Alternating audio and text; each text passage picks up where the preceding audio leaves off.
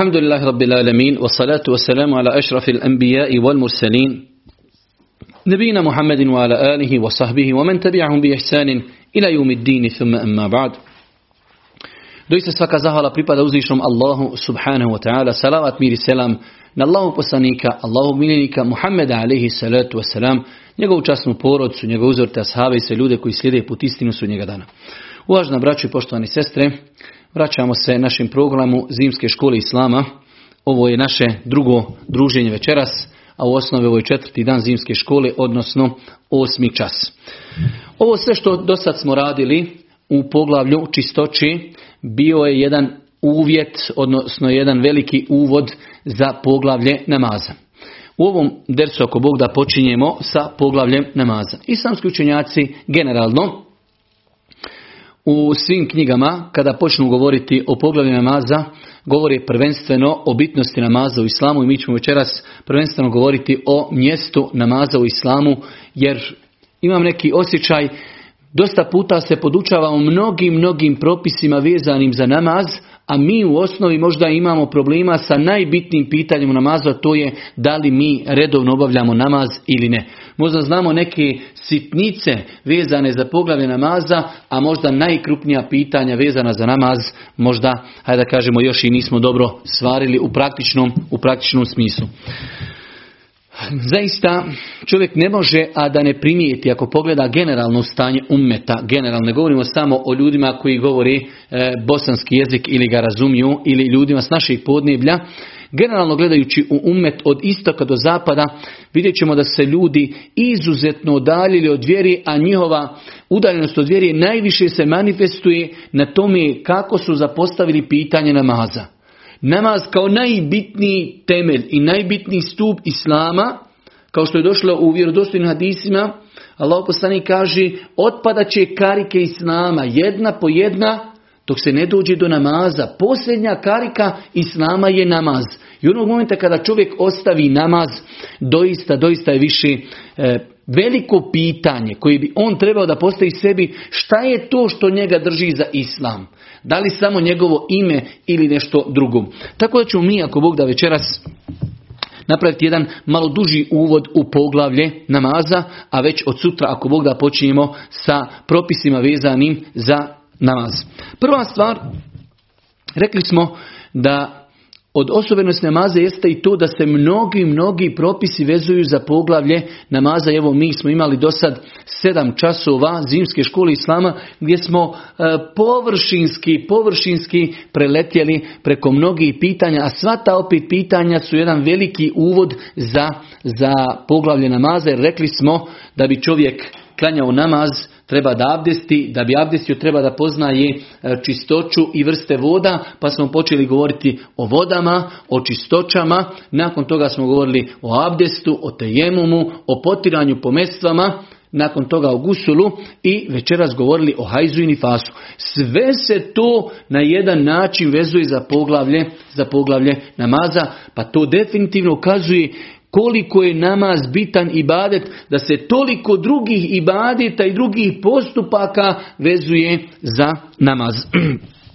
čovjek vjernik, čovjek vjernik trebao bi da odrasta u tom ambijentu, trebao da u svojoj kući ima neku knjigu koja govori o tome da svoju djecu odgaja u ambijentu u kojem će se znati da je u životu čovjekovom najbitnija stvar namaz.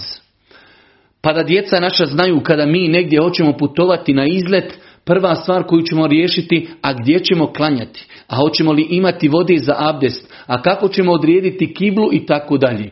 Pa ako idemo na izlet, gdje ćemo, šta ćemo, ako letimo avionom, a dobro, u kada ćemo sletiti u drugi grad, gdje je kibla, kako ćemo abdestiti? E, i tako dalje.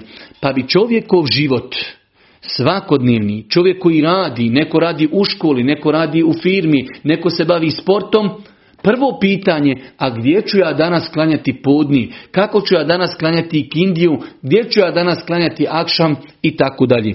Pa bi tako trebao čovjek da odrasta i da, da tak, u takvom ambijentu odrastaju njegova djeca, da znaju da je najbitnija stvar danas u životu moj namaz.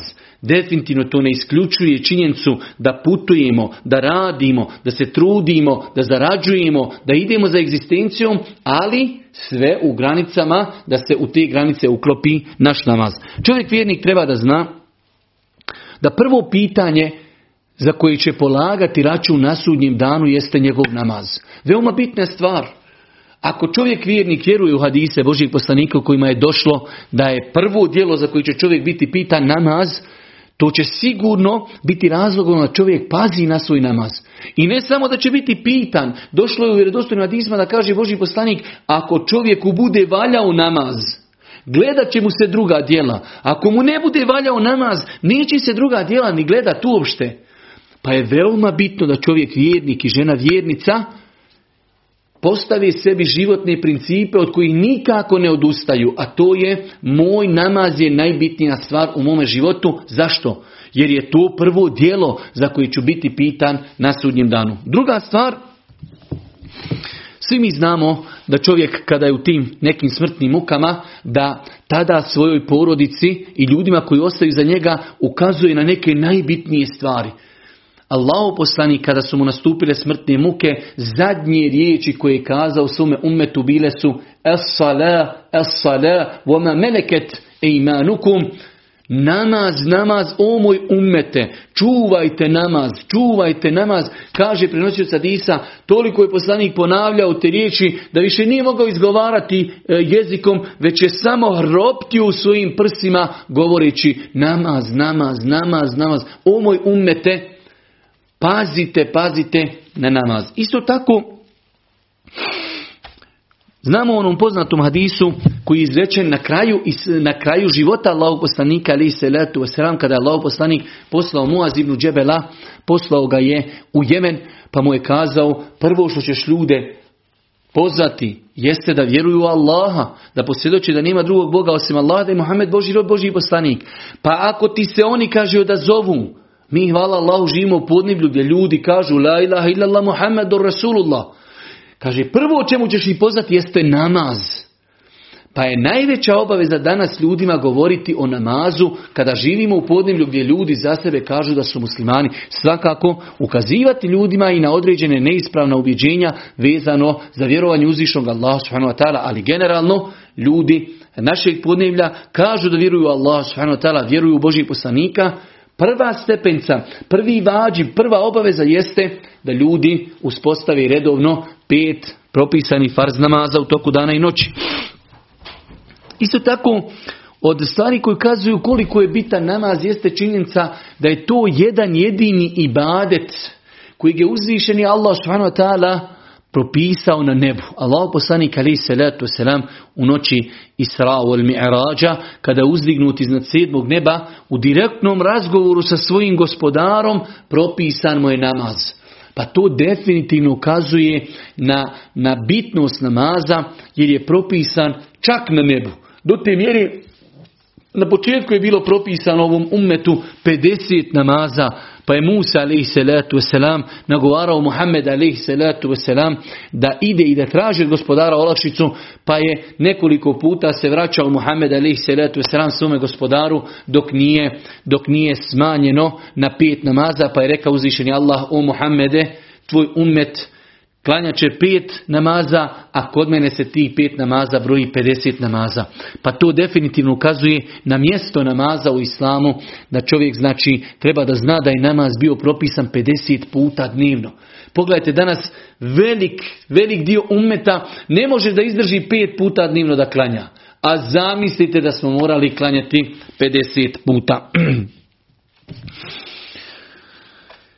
Od stvari koje ukazuju kakvo mjesto u islamu ima namaz jeste i činjenica, mi smo malo prije govorili o, o stvarima vezanim za mjesečnicu hajz, govorili smo o stvarima kada žena klanja, kada ne klanja.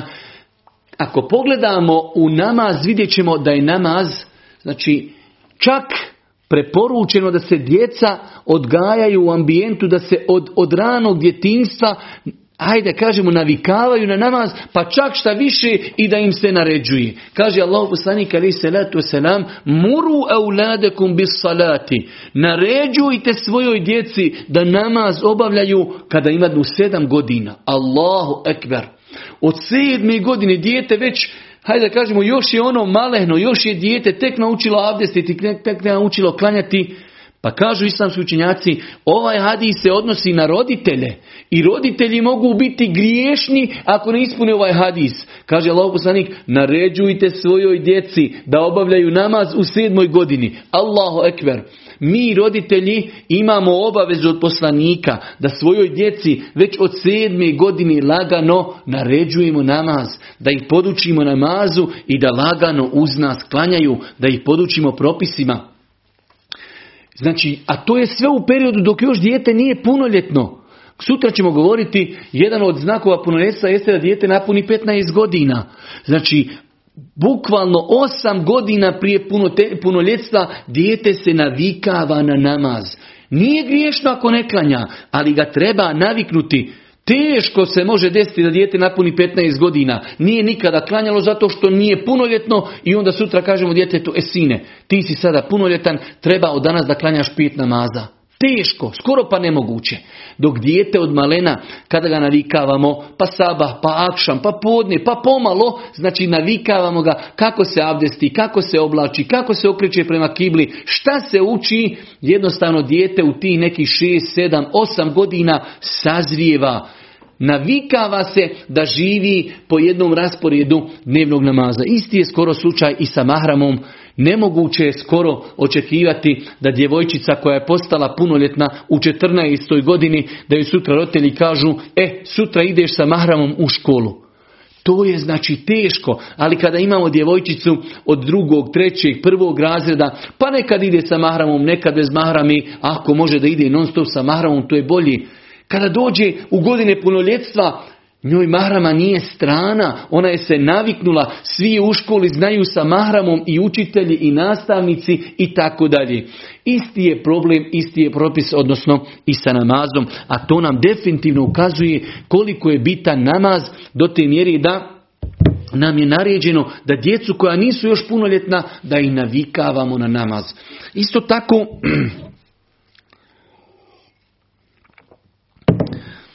Koliko je namaz bitan govori nam činjenica da čovjek u periodu kada nije griješan, ako mu se desi da zaboravi namaz ili ga prespava. Čovjek kada nešto zaboravi ili kada prespava, on nije griješan.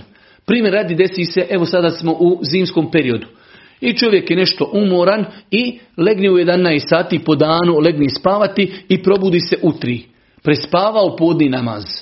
Nije namjerno, ali prespavao, u pravom smislu riječ prespavao njemu je obaveza da klanja podnije pa tek onda i kindiju. Znači nije griješan što je prespavao, ali mora naklanjati taj namaz. Ovdje se misli prvenstveno na klanjavanje kada su u pitanju namazi koji se propusti iz znači zaborava ili se prespavaju. Ne govorimo, a drugi put ćemo govoriti o tome da li naklanjavati namaze koji čovjek svjesno propusti. Čovjek gleda utakmicu i prođe namaz i nakon toga kaže, e, idem sada naklanjati. Mi o tome noćas ne govorimo. Govorimo koliko je namaz bitan, da je bitno i treba i obaveza, mora se naklanjati ono što smo prespavali i ono što smo zaboravili. Može se desiti čovjek nešto jednostavno zauzet, radi na kompjuteru ili radi svoj neki posao, podne, znači pogleda već pola tri. Nije uspio klanjati podne, zaboravio mora prvo klanjati podne i nakon toga i kindiju. Znači koliko je namaz bitan ukazuje nam činjenica da ako ga i zaboravimo ili ga prespavamo moramo ga naklanjati. Isto tako sutra ćemo govoriti o uvjetima za namaz jeste nastupanje namaskog vremena. Pa od bitnosti namaza jeste činjenica da je namaz precizno određen, e, znači vremenski. Ima svoj početak i ima kraj namaskog vremena. Ne možemo podne klanjati nikako u 11 ako ono nastupa u 12. Ali ako podne završaje u pola 3, ne možemo ga nikako klanjati u 3. Da svjesno odgodimo. Osim poslije ćemo govoriti o tome da budemo musafiri pa da možemo spojiti dva namaza. U protivnom, namaz ima svoj početak, namasko vrijeme, početak namaskog vremena i ima kraj namaskog vremena. Pa je to jedan od faktora koji ukazuje koliko je namaz bitan i precizan i badet da je određeno svaki dan kada nastupa koji namaz. Isto tako, sutra ćemo spominjati uvjete da bi namaz bio ispravan. Pa ćemo vidjeti koliko je namaz bitan. Vi imate neke ibadete, bukvalno za njih ne postoji nikakvi uvjeti. Odmah ga možeš urati, završena stvar. Dok kada pogledamo namaz, vidjet ćemo koliko je uvjeta. Okretanje prema kibli, uzimanje abdesta, čistoća tijela, čistoća mjesta, pokrivanje stidnih dijelova tijela, namjera, nijet. Mnogo stvari treba sve završiti da bi mi stali na onu srđadu i kazali Allahu Ekber. Mnogo toga treba da napravimo neke pripreme, što svakako opet ukazuje na bitnost namaza. Uzvišen Allah subhanahu wa ta'ala kada govori o namazu kaže inna salate tenhanil fahša doista namaz odrača od činjenja loših dijela i svega što je ružno. Pa nam, znači koliko je namaz bitan ukazuje činjenica da bi čovjek trebao da pazi na svoj namaz i da pazi kako će ga klanjati, da razumije ono što uči, tada će namaz polučiti da će čovjeka odaljiti od onoga što je loše. I zaista je to logično. Ako vidimo čovjek sada stajao pred Allahom, razgovarao putem namaza sa svojim gospodarom i nakon toga kada završi preda selam, odmah počne raditi nešto što je zabranjeno. Da li putem interneta, da li putem cigari, da li na poslu, da li će nešto ukrasti, da li nešto zakinuti. Taj namaz nije ostavio na njega nikakvog praga. Inna salate, tenhanil fahša. Doista namaz odvraća od loših dijela. Rekli su Božijem poslaniku, ali se letu sram jedne prilike, Allahu poslaniće, ima jedan čovjek koji najveće klanja noći namaz, ali sutra kada osvani, desi mu se da ukrade. Kaže Allah poslanik ali se letu sram, njegov namaz će ga spriječiti. Ako on bude klanjao namaz kako treba i bude razmišljao o značenjima fatihi i o značenjima ajeta koje uči nakon fatihi i bude razmišljao o zikrovima koje uči u toku namaza, sigurno će ga ti zikrovi i taj Kur'an i to razmišljanje i to samo stajanje pred Allahom sigurno će ga spriječiti od činjenja onoga što je zabranjeno. Također, u vjerodostojnim hadisima potvrđeno je da Allah poslanik alaihi salatu wasalam upitan koje dijelo je najdraže Allahu. Allahu ekber.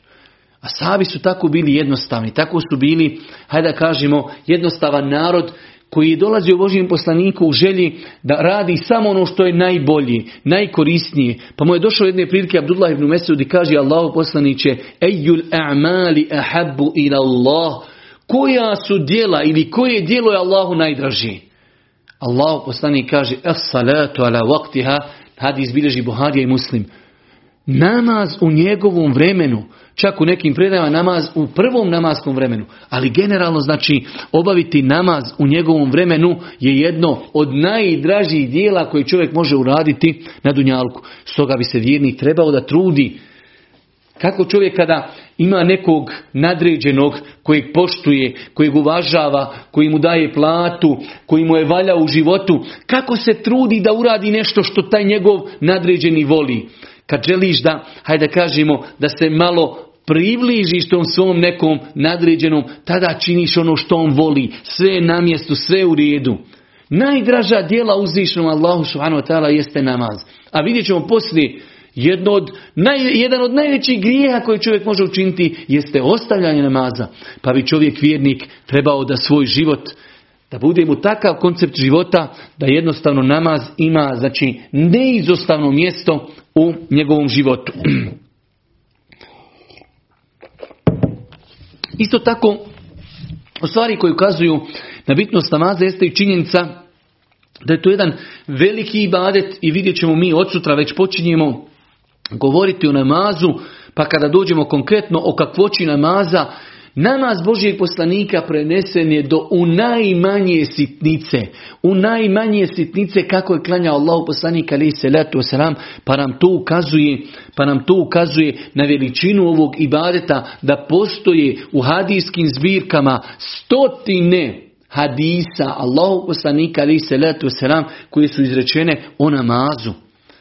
Definitivno to ukazuje na veličinu prostora i mjesta namaza u islamu, ako imamo stotine hadisa koji govori kako se klanja, šta se uči, kako se praktično čini namaz i tako dalje. Pa nam to definitivno ukazuje na bitnost namaza, jer da to nije bilo bitno, ne bi to ashabi prenosili od Božijeg poslanika, ali ali je to najbitniji ibadet, pa ćemo vidjeti ashabe da su u najmanju sitnicu prenijeli kako je Boži poslanik ali se leto se nam klanjao čak u Adisu koji bilježi ima Buhara i muslim stoji da je Buhurire kaže Allahu poslaniće kada doneseš tekbir početni kažeš Allahu ekber ti kaže jedan mali period šutiš da molim te kaži nam šta u tom periodu učiš pa mu je Boži poslanik preporučio jednu dovu koju Allah poslanik uči na početku namaza. Znači gledali su sve pokrijete Božijeg poslanika i gledali su sve njegove postupke i pitali ga,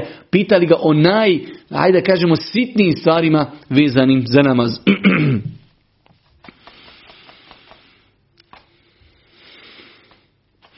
Također od stvari koji ukazuju na bitnost namaza jeste činjenica, ako pogledamo život Božih poslanika, ali se selam, vidjet ćemo znači, da je njegov odnos prema namazu bio jedan poseban odnos.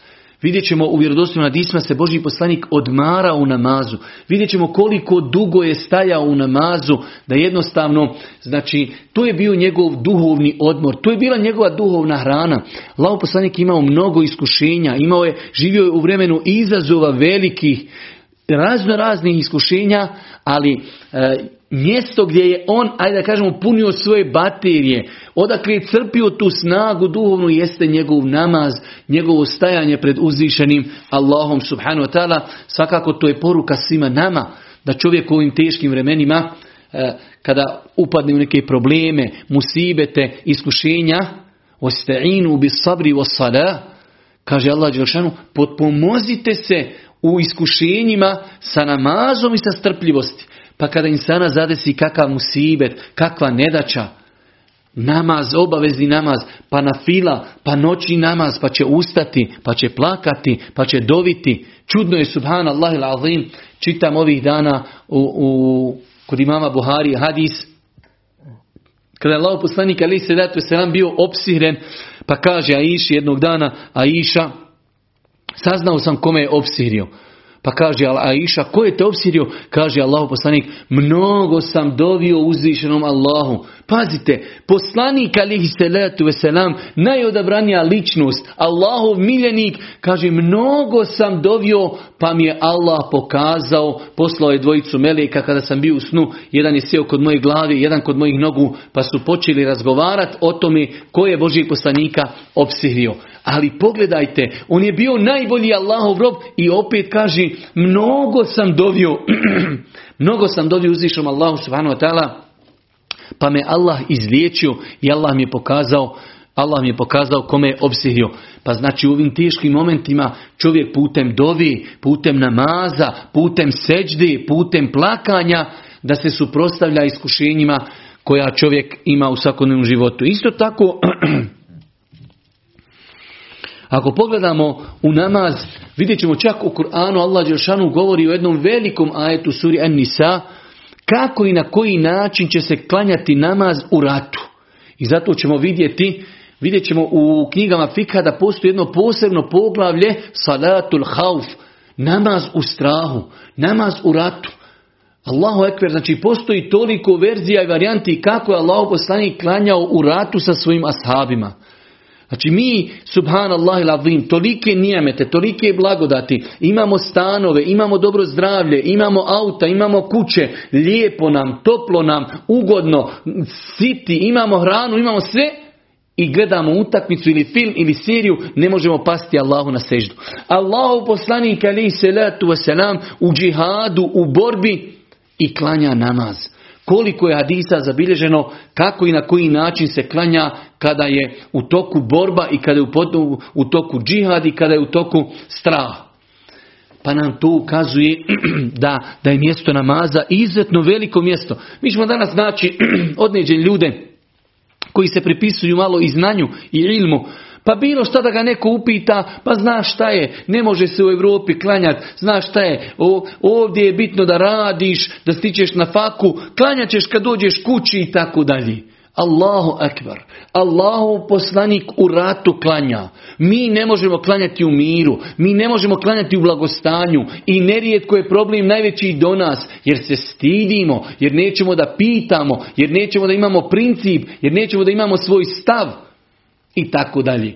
Pa znači ovo nas uči koliko je mjesto namaza u islamu da Allah poslanik alaih salatu wasalam pojasnjuje praktično a i Kur'an, Kur'an nam govori o tome kako i na koji način se klanja namaz u strahu, znači kada je u pitanju borbena pripravnost. Isto tako, mnogo je doista i mnogo hadisa koji ukazuju da se, e, znači, klanjačima zbog namaza opraštaju grijesi. Koliko je samo hadisa Allah poslanik alaih salatu wasalam rekao namaz do namaza briše grijehe koji se počinu između njih. Primjer namaza je primjer rijeki koja teče pred kućom nekog od vas u kojoj se on kupa pet puta dnevno. Zamislite da se neko od nas pet puta dnevno kupa u jednoj rijeci.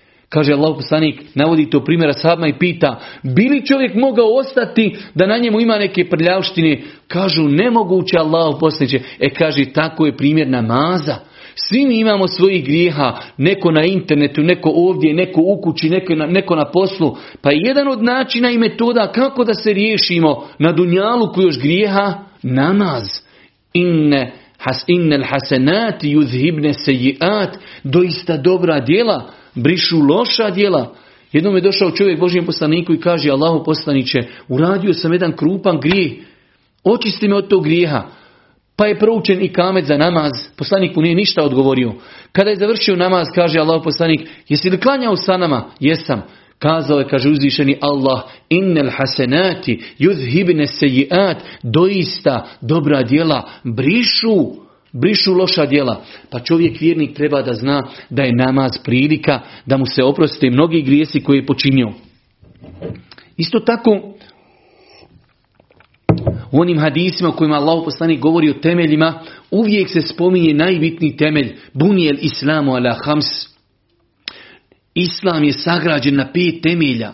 Svaka stvar ima svoje temelje. Temelji, nam, temelji Islama su namaz, post, zekijat, hađ, izgovaranje riječi la ilaha illallah. Pa čovjek treba da pazi na te krucijelna pitanja, na bitna pitanja u islamu. Možda neka manja pitanja, čovjek se može i poigravati sa njima. Ali ima nešto što je krupno, veliko, temelj nečega. Moramo paziti na te stvari. S druge strane, mi smo evo cijelo vrijeme pokušajemo inšala da dočaramo i kroz ovaj fikski moment koliko je samo propisa koji su islamski učenjaci spomenuli u poglavlju tahareta koji se vezuju za namaz. Onda nakon toga u samom poglavlju namaza vidjet ćemo koliko je stotina propisa vezano za sam namaz i za vrste namaza, za uvjete namaza i tako dalje. Pa znači sve nam to ukazuje kako fikskog, fikskog aspekta, s druge strane sa aspekta hadisa Božih poslanika koji ukazuju na, na bitnost namaza. E, imamo sada drugu stranu, a to je ne samo u islamu da namaz ako obavljamo imamo sevap i imamo dobro djelo i da je to Allahu najdraže djelo i tako dalje. Ostavljanje namaza u islamu se tretira kao jedan od najvećih grijeha. Čak Ibnul Qajim rahmetullahi alihi u jednoj od svojih knjiga kaže da je ostavljanje namaza veće i od alkohola i od svinjetine, pa čak i od ubijstva. Tobe jarabi, koliko se mi, hajde kažemo, e, olako odnosimo prema namazu. Kako ljudi olako ostavljaju namaz, a to je veći grijeh i od krađi i od mnogih drugih grijeha koje mi možda ostavljamo u životu. Imate ljudi koji možda nemoguće da je počinio blud, ali ostavi namaz ko ništa. Možda nemoguće da popije alkohol, ali ostavi namaz ko ništa. Pa je ostavljanje namaza, znači e, krupan i velik grijeh. U islamu, islamski učenjaci generalno, e, u većini slučajeva u knjigama Fika uvijek spominju propis ostavljanja namaza. Nažalost, mi moramo spomenuti, bilo islamski učenjaka koji kažu da čovjek ako ostavi namaz više nije musliman. I mi dozvoljavamo da neko raspravlja o nama da li smo mi muslimani ili ne.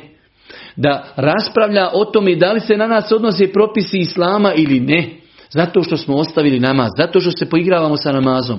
Allah poslanik ali se ratu se nam kaže u vjerodostojnom hadisu između insana i nevjerstva. ima zastor koji se zove namaz. Ko kaže ostavi namaz, počinio je nevjerstvo, počinio je kufr. To su riječi Božijeg poslanika, alihi salatu wasalam, bez obzira kako se tumačilo ove riječi, ali one po svojoj vanštini i te kako zastrašuju da se vjernik musliman ne bi trebao poigravati sa namazom. Pitanje namaza je krupno pitanje. Znači imamo učenjaka koji su kazali ako čovjek prestane klanjati, on samim tim više nije musliman.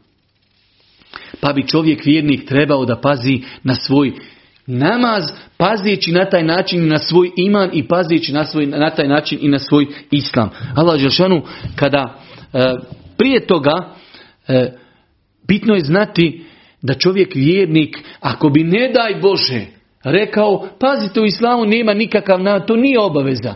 Samim tim on je po konsenzusu učenjaka izišao izvjeri, jer je ne smije vjernik negirati propisanost namaza zbog desetina ajeta koji naređuju, naređuju namaz i zbog desetina i stotina hadisa koji govori o obaveznosti namaza. Ali u lema kada se razilazi, razilazi se da čovjek kaže da, namaz je obaveza. Ali eto, ja iz neke ljenosti ne klanjam. Pa je bilo učenjaka koji su kazali ostaviti namaz iz ljenosti jedan od najvećih grijeha. A bilo je Boga mi oni koji kažu ostavio namaz iz ljenosti, on više nije musliman. Ja znam da to možda nekome teško pada, ali moramo shvatiti da su to opet učenjaci kazali iz ljubavi prema tom insanu, iz ljubavi prema islamu, čuvajući najbitniju kariku islama, namaz, da vidimo Znači koliko je bitno pitanje namaza. I ti učenjaci to nisu rekli onako iz havi, već su opet rekli na osnovu izuzetno jakih argumenata. Tako da čovjek vjerni treba da pazi na svoj namaz, da se ne poigrava sa najbitnijom karikom Islama. Kaže uzvišeni Allah kada govori o stanovnicima džehennema, ma selekekum fi sekar, kalu lem nekum minel musallin, Šta je to zbog čega ste vi došli u džehennem? Kažu, mi nismo na Dunjaluku namaz obavljali. Allahu ekber. Kako ne pročitamo ovaj ajet i kako se ne opametimo? Ne daj Bože da mi ne budemo na sudnjem danu oni koji će baš ovaj, e, ovaj e, ajet ispuniti. Zašto ste o džehennemlije u džehennemu? Što ste bačeni? Nismo namaz obavljali. Isto tako, Allah poslanik ali se letu selam određene, nakon što imamo da je pet namaza strogo propisano u islamu, određeni, e, određeni namazi imaju određene odlike. Pa sabah ima odlike, jacija ima odlike i kindija nazvana je u Kur'anu salatul wusta, srednji namaz kao jedan posebno bitan namaz. Hafidhu ala salavati wa salatil wusta. O vjernici, čuvajte svoj namaz, ali čuvajte dobro i srednji namaz i kindiju namaz. Allah poslanik ali se nam kaže ko izostavi i kindiju namaz kao da je izgubio sav imetak i svu porodcu i sva dobra djela. Opasno, veoma opasno. Čovjek radi dobra djela, daje sadaku, posti, zekijat, hađ, izostavi namaz i može mu to sve, može mu to sve propasti. S druge strane, s druge strane, pogledajte samo, pogledajte samo e, u određene hadise koji govori o vrijednosti namaza. Kaže Allah poslanik, ko klanja redovno sabah i, i kindiju, ući će, ući će u džennet. Svakako, ko klanja pet vakata, ali prvenstveno ko klanja sabah i kindiju, ući će u džennet. U drugim hadisima Allah poslanik alaih salatu wasalam kaže ko klanja jaciju u džematu, ko da je klanjao pola noći, pola noći noćni namaz. A ko klanja i ja i sabah u džematu, kao da je cijelu noć proveo u, u ibadetu. Allahu ekber. Ako ne možemo ustati na noćni namaz, teško nam je, imamo obaveza, evo nam olakšici. Odimo, klanjamo jaci u džematu, sutra odemo na sabah u džemat, kao da smo cijelu noć proboravili u ibadetu. Sve nam to ukazuje kako je namaz veliko, veliko djelo. Isto tako, Lao kada govori o licemjerima, a i Allah Đelšanu kada je upisuje o Kur'anu, kaže وَإِذَا قَامُوا إِلَى الصَّلَاةِ قَامُوا قُسَالًا Kada oni krenu klanjati namaz, mrzovoljno ga klanjaju. Allahu ekber. Allah Đelešanu kada govori o licemjerima, kaže za njih da klanjaju. Ali, klanjaju mrzovoljno. Gdje su oni koji ne klanjaju nikako? U odnosu na licemjer, licemjeri koji, za koji se kaže u Kur'anu da će biti u najvećim dubinama džehennema, oni klanjaju ali mrzovoljno. Kaže Allah poslanik u vjerodostojnom hadisu, doista je najteži namaz licemjerima sabah i jacija. Sabah i jacija. Isto tako, ako pogledamo u vjerodostojne argumente koji govori o potvrđenim sunnetima, mi muslimani vjerujemo da postoji i o tome ćemo sutra govoriti farz namazi i postoji sunnet namazi, dobrovoljni namazi. Allah poslanik kaže ko u toku dana klanja 12 rekiata sunnita, dva sa sabahom, četiri prije podne, dva poslije podne, dva poslije akšama, dva poslije jacije, 12 rekiata, ko klanja u toku dana, Allah će mu sagraditi zbog toga kuću u džennetu. Allahu akbar. Allahu ekber. Ko klanja u toku dana 12 rekiata na fili, nakon farza, nakon farza, znači Allah poslanik obećaje veliku nagradu. Isto tako, Allah poslanik ali se selam kaže za dva rekiata sabahski sunneta. Ko klanja dva rekiata sabahski sunneta, kaže Allah poslanik ali se ta dva rekiata bolja su, bolja su i vrednija od svega što sunce obasja, od zemlje i sve što je na zemlji. Allahu akbar. Dva rekiata sabahski sunneta. Nije rečeno dva rekiata farza. Dva rekiata sunneta bolji su od zemlje cijeli. Kada čovjek nekada propusti namaz zbog dnevnice koju će zaraditi. Allahu akbar. Dva rekiata sabahski sunneta bolji su od cijeli planete i svega što je na njoj.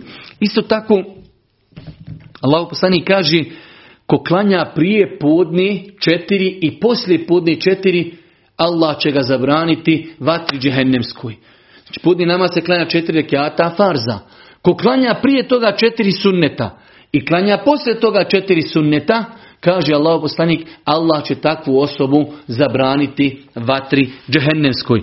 Ko klanja četiri rekiata prije i kindije, Allahu poslanik kaže Allah se smilovaju u takvoj osobi koja klanja četiri rekiata prije ikindije, prije ikindije namaza. I za kraj, braću moja draga i cijeni sestre, e, od hadisa koji ukazuju na vrijednost namaza jeste i hadisi koji ukazuju o vrijednosti e, duha namaza te jutarnje na file. Allah poslanik kaže u vjerodostojnom hadisu čovjek treba kada osvani svaki dan na sve svoje zglobove da udjeli sadaku.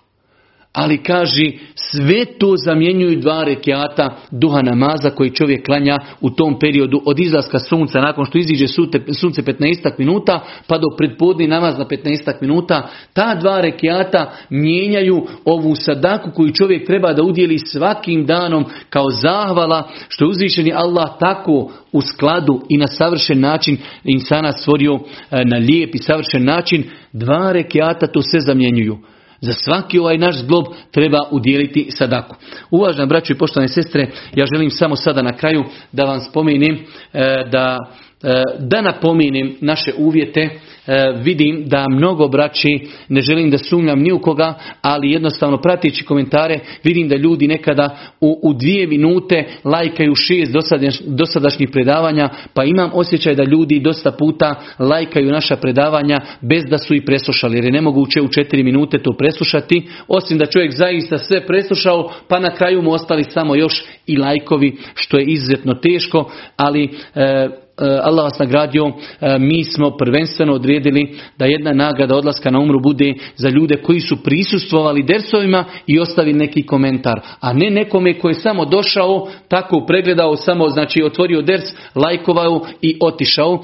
Cilj prvenstveno jeste da ljudi preslušaju predavanja, da se okoristi, a nakon toga inšala da neko od njih bude odabran na umru. Ne želimo da sutra bude da odabirimo nekoga ko nije preslušao dersove pa da nam postavi poslije pitanje e še je li meni sad hala liči na tu umru, dobio sam umru, a ja sam varu, ja nisam preslušao dersove. Nama je prvenstveno cilj da u izvlačenju, znači u nagradnom kvizu za odlazak na umru, učestvuju ljudi koji su preslušali predavanja koji su prešali sva predavanja, da ako Bog da oni uđu u, hajde kažemo, opciju e, dobivanja nagrade. A rekli smo, e, ostali nagrade umre ćemo ako Bog da dodijeliti na osnovu završnog ispita. Već neka braća i sestre pitaju, ako Bog da, mi ćemo imati posebnu internet stranicu na kojoj će biti elektronski, elektronski ispit gdje ćete vi ući, svako od vas će dobiti svoju šifru, ući će, odgovorit će da ili ne, tačno ili netačno i na taj način će ako Bog da odgovoriti na taj ispit, poslati nama taj, hajde da kažemo, svoj odgovor. Sve će to ako Bog da biti pojašnjeno elektronski, inšala, izuzetno lako za korištenje. Ono što bi ja za kraj preporučio jeste da već od sad ne dopuštate da se nagomila gradivo. Mi već sa noćašnjim predavanjem imamo osam predavanja. Dobro bi bilo ako bi nam se neko i javio e, ko, ko lijepo piše e, bosanski uredno, čisto e, poznavajući pravopis gramatiku, da nam ako Bog da napravi znači rezime, da nam prepiše predavanja koja smo do sad mi e, održali, kako bi ako Bog da za kraj mogli ponuditi učesnicima jednu skriptu iz koje će ako Bog da biti ispit. Na kraju, subhaneke, Allahumma da bihamdike, ešhedu in la ilaha illa in ve etubu ilaik.